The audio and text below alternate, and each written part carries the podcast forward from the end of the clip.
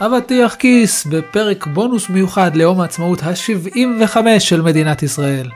אז למי שהספיק לראות את המטס ומי שנהנה בפארקים השונים, מוזמן עכשיו להצטרף אלינו ולדבר על איך לא עצמאות. עצמאות של מנהלים ושל עובדים. אז שיהיה חג שמח ופרק מענה ואוטונומי לחלוטין.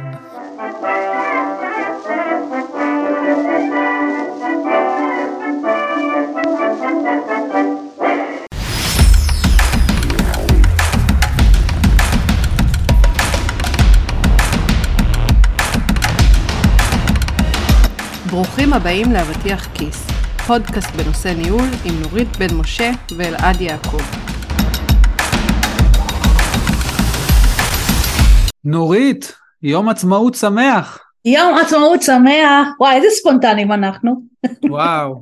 אז איפה אנחנו תופסים אותך ביום העצמאות? את הולכת לראות את המטס? אני לא, אני אף פעם לא אנשים של מטס, אני האנשים של החבר'ה שנפגשים. הם לא עוברים שם מעל מודיעין, רעות? עוברים. כן? תקשיב, אני גם גרה בסביבה שזה ותיקי חיל האוויר יושבים פה, זה בכלל. אז יש לכם פריבילגיות, אצלנו עוברים רק המסוקים, וגם זה הם עושים טובה, מרחוק אנחנו רואים אותם. ובשר ללאש יש לנו כבר, יש בדרך או שגם זה לא, אתם לא במסורת הזאת? לא, אנחנו במסורת הזאת, רק לא בפארקים, תמיד אנחנו חותכים לבית של מישהו.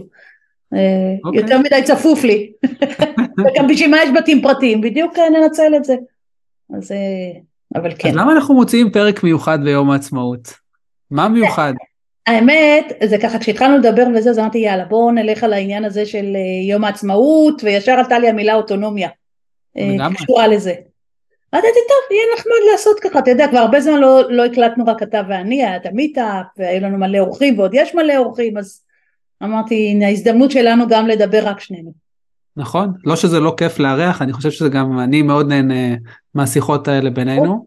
אז יאללה, בקיצור, אבל אמרנו אוטונומיה.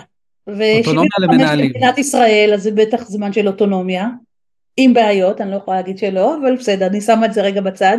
אז למה אנחנו מתכוונים שאנחנו אומרים אוטונומיה? אוטונומיה למנהלים. כן, אני חושבת שזה מרחב ההחלטות בעצם. המרחב לקבל החלטות, ואז אתה אומר, רגע, למי? אז גם למנהל עצמו, נכון? כל אחד רוצה שיהיה לו מרחב משלו, שהוא יוכל להחליט ולהוביל, אם אתה גם במערכת כזאת יותר מורכבת, אז זה תמיד כל ההיררכיה שלמעלה, ולקבל אישורים, אבל אני חושבת אבל שיהיה מעניין רגע לדבר על האוטונומיה שלך, שאתה כמנהל נותן או לא נותן לאנשים שלך. כמה אני נותן אוטונומיה לקבוצה שלי, לאנשים תחתיי. כן, ואני חושבת שכאילו, אני לפחות שמה לב מהחוויה שלי בדיבור עם אנשים, שכאילו יש פה איזה מין דואליות כזאת. תשאל מנהלים, הם יגידו שהם רוצים אוטונומיה, כאילו, והם מתעצבנים שהמנהלים מעליהם, נגיד לא משתפים אותם, או לא מקשיבים לקול שלהם, או מחליטים, נגיד אחד הדברים שאני חושבת שדיברתי לאחרונה, היה באיזשהו גל פיטורים, שנגיד לא הייתה שם אוטונומיה למנהלים להחליט מי הולך הביתה, זה בכלל התקבל לפעמים 4 או 5 דרגים מעל. וזה יצר המון כעס ורעש, שאתה לא חלק מההחלטה כזאת למשל.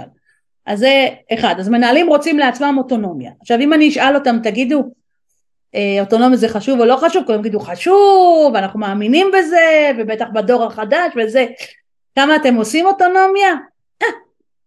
או שהם יגידו כן, הם יגידו אנחנו עושים, אבל כשנשאל יותר שאלות, אז נבין שזה לא לגמרי אוטונומיה. ואני לא יודעת איך החוויה שלך בעניין הזה, כי ראיתי אותך רק מחייך כשאמרתי, אז מה... לא, אני חושב שאני לגמרי מסכים, אני חושב שאנחנו צריכים לחשוב טוב טוב כשאנחנו חושבים על למה לנו זה חשוב על אוטונומיה, למה לנו חשוב להיות עצמאיים. אני תמיד לוקח את זה למקום הזה של, אם אני מרגיש שלא נותנים לי מספיק אוטונומיה, אני הרבה פעמים מרגיש של אולי פחות סומכים על ההחלטות שאני אקח. כאילו קטע של אמון. קטע של אמון קצת, כן. אני מרגיש באוטונומיה, שאוטונומיה זה משהו שהוא נותן לי תחושה שמאמינים בי, נותנים לי תחושה שסומכים עליי, וכמו שאני מרגיש את זה, אני חושב שכל אחד מאיתנו, גם האנשים תחתנו, רוצים לקבל את התחושה הזאת, לא כולם, אני חייב להגיד לא כולם, אני יודע שיש אנשים שקשה להם בלי המעטפת הזאת, של להרגיש שהם לפי מה שנקרא כל המפקד, ולפי לפי התוכנית, כן, רוח המפקד, ושהם לא לגמרי ככה, ויש כאלה שגם הולכים לאיבוד כשנותנים להם אוטונומיה מלאה, אז אני חושב שיש פה ככה מנעד שאפשר ללכת, ימינה ושמאלה, אבל בסופו של דבר כן, אנשים מאוד מעריכים אוטונומיה ומאוד רוצים להרגיש שהם לוקחים את ההחלטות בעצמם קדימה. אני חושב שזה רוב האנשים. אני חושבת, המושג אוטונומיה הוא יושב בתוך קונטקסט של תיאוריה, זה נקרא תיאוריות של הגדרה עצמית, ה-self-determination theory. אוקיי. היא מתייחסת לעניין הזה של מוטיבציה של אנשים. והתיאוריה בעמד יש שלושה צרכים פסיכולוגיים בסיסיים. ואוטונומיה זה אחד מהם, זה אוטונומיה, זה הנושא הזה של המומחיות, המיומנות, והנושא הזה של הקשר ושייכות ומחוברות. אז אני רגע פותחת שנייה סוגריים. האוטונומיה זה בעצם התחושה שלך שיש לך בחירה. בסדר? ושאתה שולט בעניינים. החוויה כאילו הפוכה זה שיגידו לך מה לעשות. נכון. יקטינו אותך מאוד. נכון, זה מאוד מקטין. ברגע שאין לך אוטונומיה זה גם פוגע בתחושת המומחיות שלך. הרי אם יש לך אוטונומיה זה בדיוק מה שאמרת, סומכים עליי. נכון? אני מומחה. אז הערך שלי בפני עצמי יעלה. אני מרגיש יותר נכון, כן, יותר מומחה. והדבר השלישי זה התחושה של אני חלק. הרי אם שומעים אותי, ואם יש משקל למה שאני אומר, ויש לזה ערך מקצועי, אז אני גם חלק. אני משפיע, אני חלק ממה שקורה, המחוברות שלי הרבה יותר גדולה. וזו תיאוריה שבעצם אומרים שהיא מאוד חשובה לעובדים של היום, או שזה משהו שהוא קיים? הוא התחיל כבר מזמן, אני חושבת שמי שקול מאוד חזק שמדבר את התיאוריה זה דניאל פינק. ב-2009 נראה לי, או 2010, הוא ככה, יש לו טד-טוק מאוד ידוע, והוא התחיל לדבר על העניין הזה של המוטיבציה. הוא קורא לזה טיפה בשמות אחרים, אבל הוא מדבר על זה, על העניין הזה של אוטונומיה, על מאסטרי, הוא קורא לעניין הזה של השייכות, והעניין הזה של השפעה, של תחושה של ביחד. אז איך היית מגדירה אוטונומיה? למשל, יש לי היום צוות של מנהלים תחתיי, או צוות של עובדים תחתיי, אני מרגיש שאני נותן להם אוטונומיה מלאה, זאת אומרת, אני מקבל משימות, ואני מוריד להם את המשימות, אבל אני לא יושב להם על הראש. האם זה אוטונומיה, או שאוטונומיה זה יותר מזה? ובעצם אני חושב שאולי קצת דיברתי פה על דלגציה. נכון, אני חושבת שהמושגים האלה, הם בעיניים, יש בהם איזשהו אוברלפינג, אבל הם לא אותו דבר. כי הדלגציה זה, אתה אומר, כשאני עושה את המשימות, אני מעביר את עשיית המשימה למישהו אחר. אני חושבת שאוטונומיה הוא קצת מושג יותר רחב, הוא הולך לקבלת ההחלטות, אבל הוא גם למשל יש לו ביטוי כמה אתה מאפשר לאנשים לטעות, כמה אתה מאפשר להם לקחת סיכון, ולדעת שאולי זה לא יסתדר, וזה בסדר, לא יערפו את ראשם בכיכר העיר. אז איך, אוקיי, אז איך בעצם אוטונומיה משפיעה, למה היא חשובה? אז יש מלא מחקרים, אחד האנשים למשל שמוביל או ידוע בעניין אדם גרנט, שהוא פרופסור מאוד ידוע בארצות הברית, פסיכולוג ארגוני, והוא מדבר למשל על הקטע הזה של האוטונומיה והקשר שלה ליצירתיות וחדשנות. ברגע שאתה מאפשר אוטונומיה, אתה מאפשר לי לחשוב אחרת, נכון? אתה בא ואומר בואי תקחי עד את הנושא ותגיעי לפתרונות שלך. או תבוא עם רעיונות, בעצם באת ואמרת, הנה, קחי מפה, זה מה שאת חצות, עכשיו השמיים הם הגבול במידה מסוים, זה אף פעם לא השמיים הגבול, אבל כאילו קחי את החופש, בעצם לקבל החלטה, ואז אתה מעודד אותי לחשוב אחרת קצת. עכשיו אני אומרת, במציאות שבה, אתה יודע, המלחמה היא לתת מענה ומענה אחר, ולדייק בדברים, אתה רוצה את החשיבה היצירתית הזאת. אם הכל חוזר אליך, אז קודם כל זה תמיד אתה תחליט, בדרך שאתה חושב, בדרך שאתה עושה, ואתה לא נותן מקום למשהו שיכול להיות אחרת, מראש אתה כבר מצמצם את האפשרות, בעצם להביא איזה משהו שהוא יצירתי. הדבר השני, שיש מחקר של חברת מקינזי שמראה, מחקר מראה, אבל החברה מראה, מישהו מראה משהו, במחקר, שזה מדבר למשל על העניין הזה של חברות שמעודדות אוטונומיה בתרבות שלהם, אז זה מביא למחוברות עובדים גדולה יותר, ושביעות רצון גדולה יותר, וגם פרודוקטיביות טובה יותר. אז אני חושבת אתה יודע, וזה רק דיברנו ברמת הפרט, כי אני חושבת שיש גם למשל אוטונומיה של צוותים. זה שזה עוד זווית. נכון, מעניין.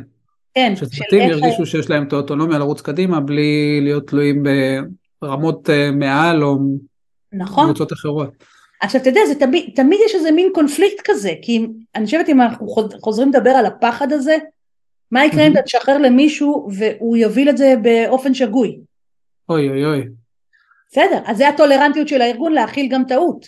לא, אני צוחק, אבל יש באמת, נכון, ופה זה ה-DNA של הארגון, וזה גם, דיברנו על זה גם עם ליאור פרנקל בפרק וגם עם מירי קוריאל.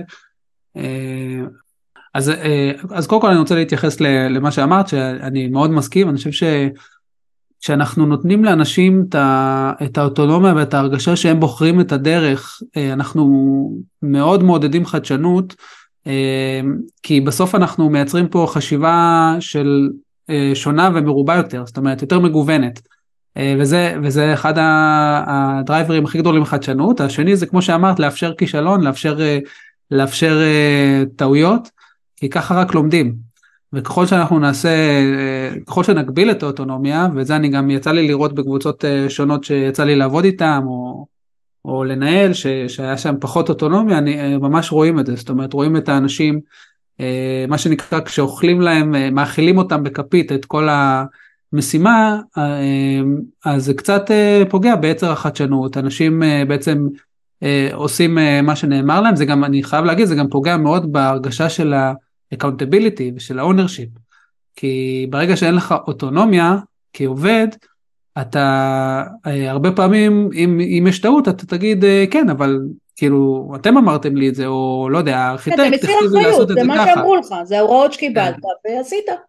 נכון, יותר מזה, יצא לי כבר להיות בישיבות של דיזיין, בקבוצות כאלה שהם היו עם פחות אוטונומיה, ויותר אני מכתיב הכל, נגיד ראש הקבוצה, או הארכיטקט של אותה קבוצה, וממש מי שהיה מעביר את הדיזיין זה למשל אחד האנשים, אחד העובדים, אבל כל פעם שהייתה נשאלת שאלה, במקום שהוא יענה, נגיד שאלה על הדיזיין, מי שהיה עונה זה או המנהל או הארכיטקט. וזה סימן לא טוב, זה סימן שמראה שבעצם יש לנו קבוצה שהיא ללא הרגשה של יותר מדי אוטונומיה, סלש דלגציה, ולגמרי זה פוגע בכל מה שאמרנו. ולכן זה חשוב. אני מסכימה עם מה שאמרת שהאוטונומיה, היא צריכה ללכת יד ביד עם ה-accountability. נכון. אתה יודע, וזה קצת כאילו מקדם אותנו לקטע הזה של איך לדאוג שהיא תצליח. אוקיי. אני חושבת שזה, אני מאוד מאוד מסכימה, כלומר, אתה לא רק יכול לבוא ולהגיד בסדר, תלכו לאן שאתם רוצים, תעשו מה שאתם רוצים, אבל אין שום אחריות לזה. נכון, כי אז יש באמת סיכון. מה הסיכון במקרה הזה? זה שאנחנו נלך קצת לאיבוד, נפספס את המטרה, מה שנקרא. לגמרי. ואני חושבת שאתה יודע, גם בתור מנהל, הפרספקטיבה שלך היום פה היא רחבה יותר מאשר של אנשים, גם בטח כשאתה מנהל בכיר יותר. כלומר, כי אתה שומע את הקולות מלמעלה, מה קורה בארגון, מה הלחצים עכשיו, ממה מצפים מכם שתדלברו או תעשו דברים וכולי, ולא תמיד אתה יכול להביא את זה לחדר ככה. נכון. אז אני חושבת שלפעמים גם אתה צריך לשמור כמנהל, כאילו באיזה מין דואליות כזאת, זה להחזיק בעצם שתי אג'נדות במקביל, אחד אני רוצה לתת אוטונומיה, מצד שני אני צריך להכיל איזה שהם גבולות או עקרונות. לגמרי, לגמרי, זה אתגר מאוד גדול לכל מנהל וכל דרגה, אני חושב שבאמת כמו שאת אומרת, ככל שעולים בדרגות זה נהיה יותר מאתגר, כי בעצם נחשפים לאג'נדות, לוויז'נס שונים, כן, שצריך בעצם לגרום להם לקרות, בלי לייצר מצב של מייקרו-מנג'מנט או של חוסר אוטונומיה.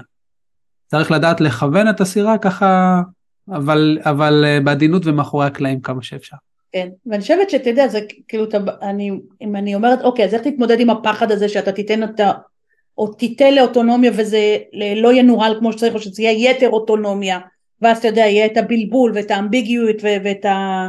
אז איך עושים את זה, נורית? אני מרגיש שאת רוצה לספר לנו. למה אתה חושב ככה?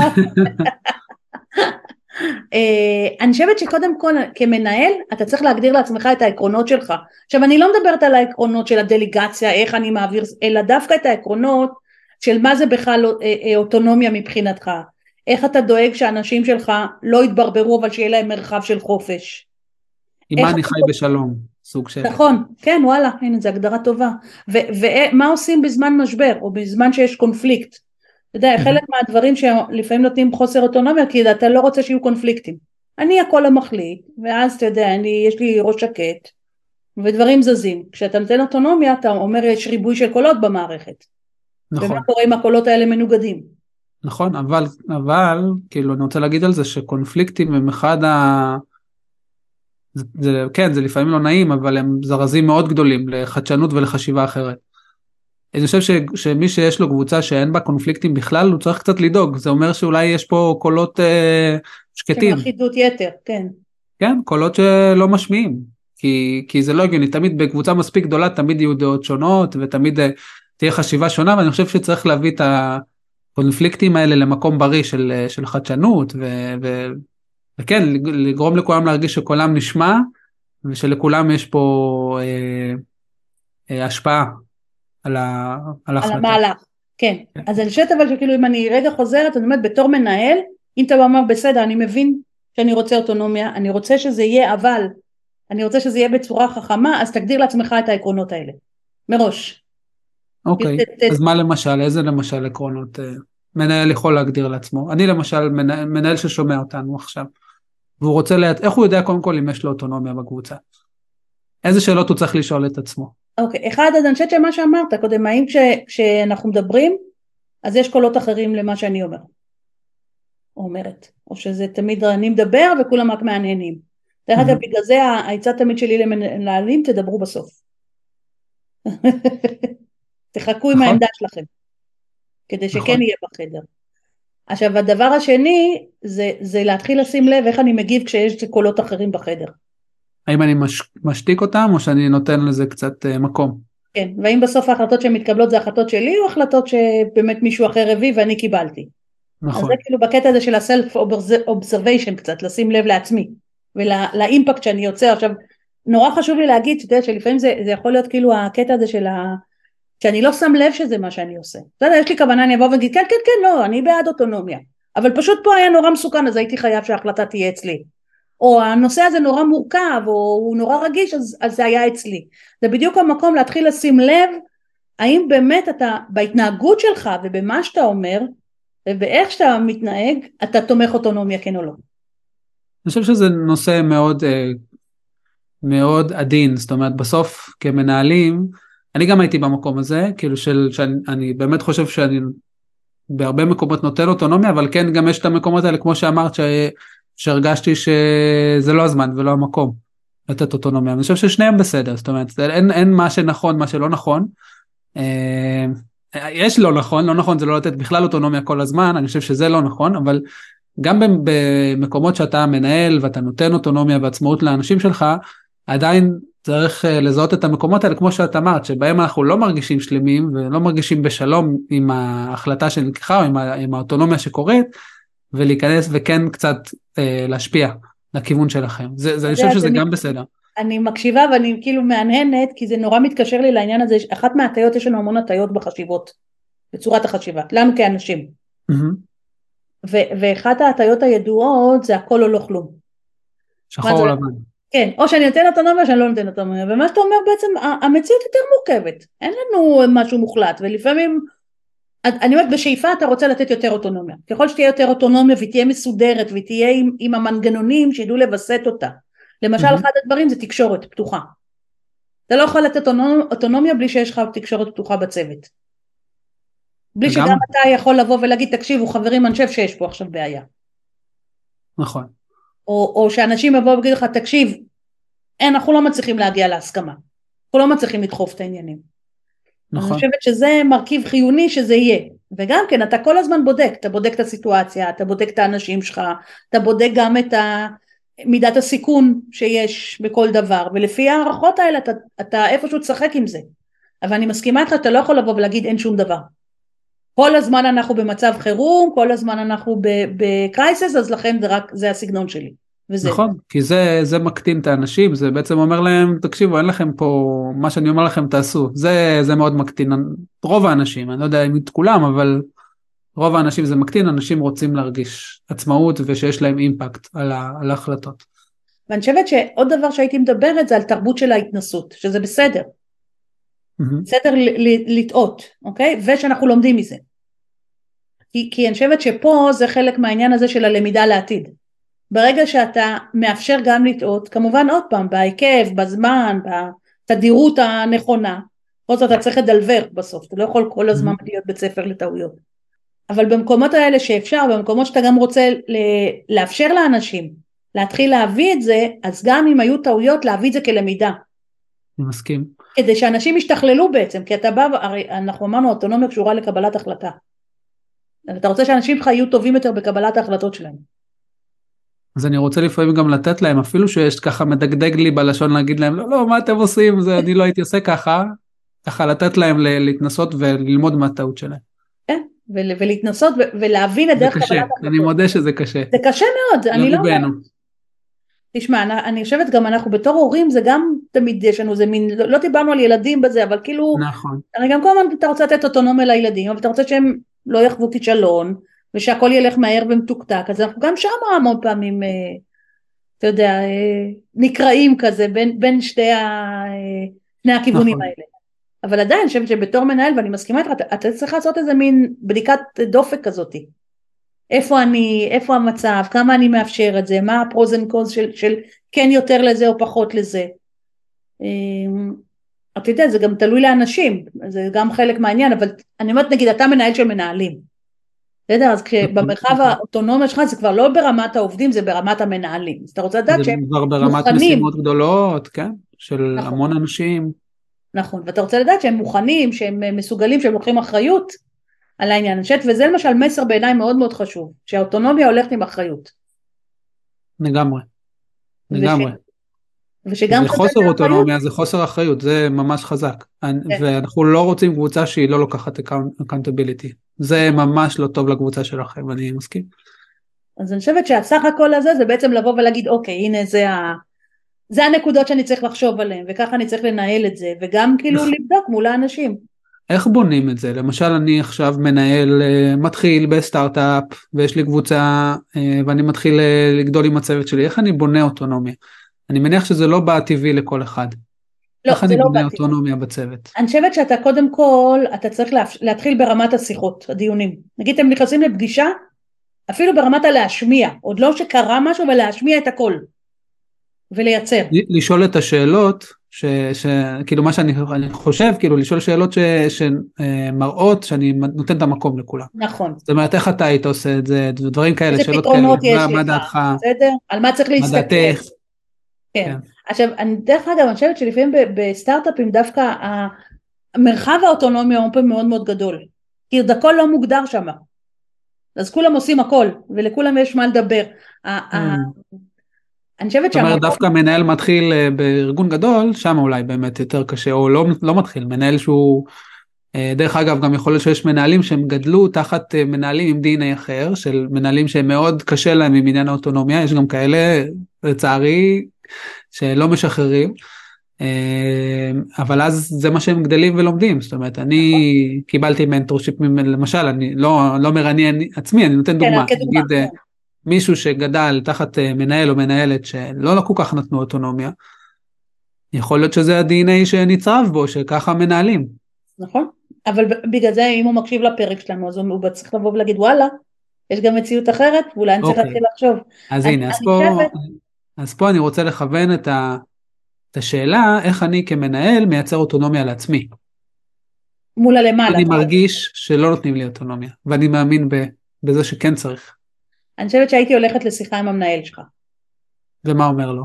ואומרת, אני רוצה כאילו בעצם, עכשיו המילים שלי, כל אחד ינסח, אבל אני רוצה בעצם, חשוב לי להיות משמעותי בתפקיד הזה, וחשוב לי להשפיע. ואני מבין גם את הצורך שלך להיות מעורב, ולקבל החלטות, אבל גם אני רוצה שאתה תשמע את הצורך שלי, להיות מסוגל, לקבל מרחב בעצם להחלטות. אז בואו נתחיל בעצם לדבר, באיזה מקומות אתה כן כבר נוח לך יותר לשחרר לי. ואיזה מקומות אנחנו עדיין עושים את זה אולי ביחד. בסדר? אז אולי זה האוטונומיה לא תהיה מוחלטת, אבל היא יכולה להיות גם חצי אוטונומיה. כן, אני חושב שזה אחלה שיחה להתחיל לפחות את הדיבור הזה על האוטונומיה, וכמה זה חשוב למנהלים שאולי לא מכירים בזה, או אפילו יש כאלה שלא מודעים לזה. הם לא מודעים. ואני חושבת שהחלק מהדברים זה להבין שיש מודלים היברידים כאלה, בסדר? של גם וגם. כן, כאילו, אז נגיד, אז אולי האוטונומיה תהיה של, תגיד שזה הצורך, ואני אבוא ואציג לך תוכנית, לאישור שלך. כן. אוקיי? או אני אבוא עם הכיוונים. בלי לא שאתה תגיד, זה הכיוון שאני רוצה שנלך, אלא אנחנו נעשה שיחה שבו אני בעצם, אני רגע יושב וחושב, יכול להיות שתיתן לי עקרונות, שאתה לא תגיד בסדר, תבוא אותה עם רעיונות, אבל זה הגיידליין שאתה צריך לעמוד מבחינת מדדים, או מבחינת לא יודעת מה, אתה יודע, לוח זמנים, או עלות, או whatever הקריטריון שאתה שם. ואז נדבר על זה ביחד. כלומר, אני אומרת, גם, הרי אמרת משהו מאוד חשוב בהתחלה, שהאוטונומיה קשורה גם לטרסט. אז בעצם אני צריכה להראות למנהל שמעליי, שיכול לסמוך עליי. איך אני אראה שהוא יכול לסמוך עליי? זה לא מספיק שאני אבוא וגיד לך, תקשיב, סמוך עליי. יהיה בסדר, אח שלי. אוקיי? כמו אנשים מסוימים שאנחנו מכירים. יהיה בסדר. אלא אנחנו נבוא ונגיד, הנה, אני מוכיחה לך שיש בי את היכולת לקבל החלטות באופן אוטונומי. שיש לי שיקול דעת, שאני רואה את התמונה הכללית, שאני מבינה את מרחב הטעות, שאני לוקחת בסיכון גם, לוקחת בחשבון סיכונים. בעצם בצורת חשיבה שלי אני צריכה להראות שאני כאילו התפתחתי או התבגרתי ואני יודעת כבר לעשות את הדברים. אז מה שאנחנו בעצם אומרים זה שגם, שלגמרי צריך לדאוג לייצר אוטונומיה, אבל זה לא משהו שהוא בא ב-day one. זה משהו שצריך לעבוד עליו, צריך לצבור קרדיט, אני הרבה פעמים שומע, אנחנו ארגון אמריקאי, כאילו credibility, זה מאוד חשוב מבחינת המקום הזה של כאילו לסמוך עליך ולייצר לעצמך מרחב אוטונומיה. שדרך אגב, למשל, פתאום כשאתה מדבר, אומרת, וואלה, זה יכול להיות גם שאלה טובה, מה צריך לקרות כדי שתאפשר לי מרחב אוטונומי גדול יותר? בדיוק, נכון. מה אתה צריך לראות את המנהל? נכון, זה אחלה שיחה. ואני כאילו משקיע את הזמן, אני משקיע את הזמן בלפתח את עצמי כך, או להראות לך שאני מסוגלת, או שיש בי את המיומנויות והיכולות האלה. אז בעצם אנחנו אומרים למנהלים, אל תפחדו לייצר את השיח הזה. כי אם אתם מרגישים שאתם לא שם, תייצרו את השיח עם המנהל או המנהלת שלכם, כי יכול להיות שגם הם לא מודעים. זה יאכל אותך, בבפנים, אתה יודע? אני מסכים. בסוף אם אתה מרגיש שאתה לא, כל דבר אומרים לך מה לעשות, ואתה זמין בורק קטן, אני מאס לך. אם אתה בן אדם שרוצה את מרחב החלטה והשפעה. ורובנו רוצים היום את זה, זה חלק מהעניין, אתה יודע, או לדורות וכל זה, אנחנו כולנו רוצים להשפיע, ולהיות מומחים, ולהתפתח, והחלק הזה הוא קשור לזה. נכון, אני לגמרי מסכים. אז פשוט לשים את זה על השולחן. פשוט להתחיל לדבר על זה. קצת להיות וולנרבל כזה, קצת להיות פגיע ולהגיד, תקשיב, אני מרגיש שזה לא קורה וזה חשוב לי, בוא נבדוק איך גם אתה תרגיש נוח. נכון. זה כאילו גם לקבל פידבק על עצמך. ואז לפתח את זה, ואז בעצם להשקיע בדברים האלה. ממש כמו מדינת ישראל, שרצתה אוטונומיה ועצמאות לעצמה. נכון. ככה גם אתם. אז בזה אנחנו נסיים את הפרק, נורית. מזל טוב למדינה שלנו. מזל טוב. יום עצמאות שמח. ואוטונומיה טובה לכולנו. לאופטימים בינינו, שנגיע גם ל100 שנה לישראל, אני מאוד מקווה. יאללה ביי.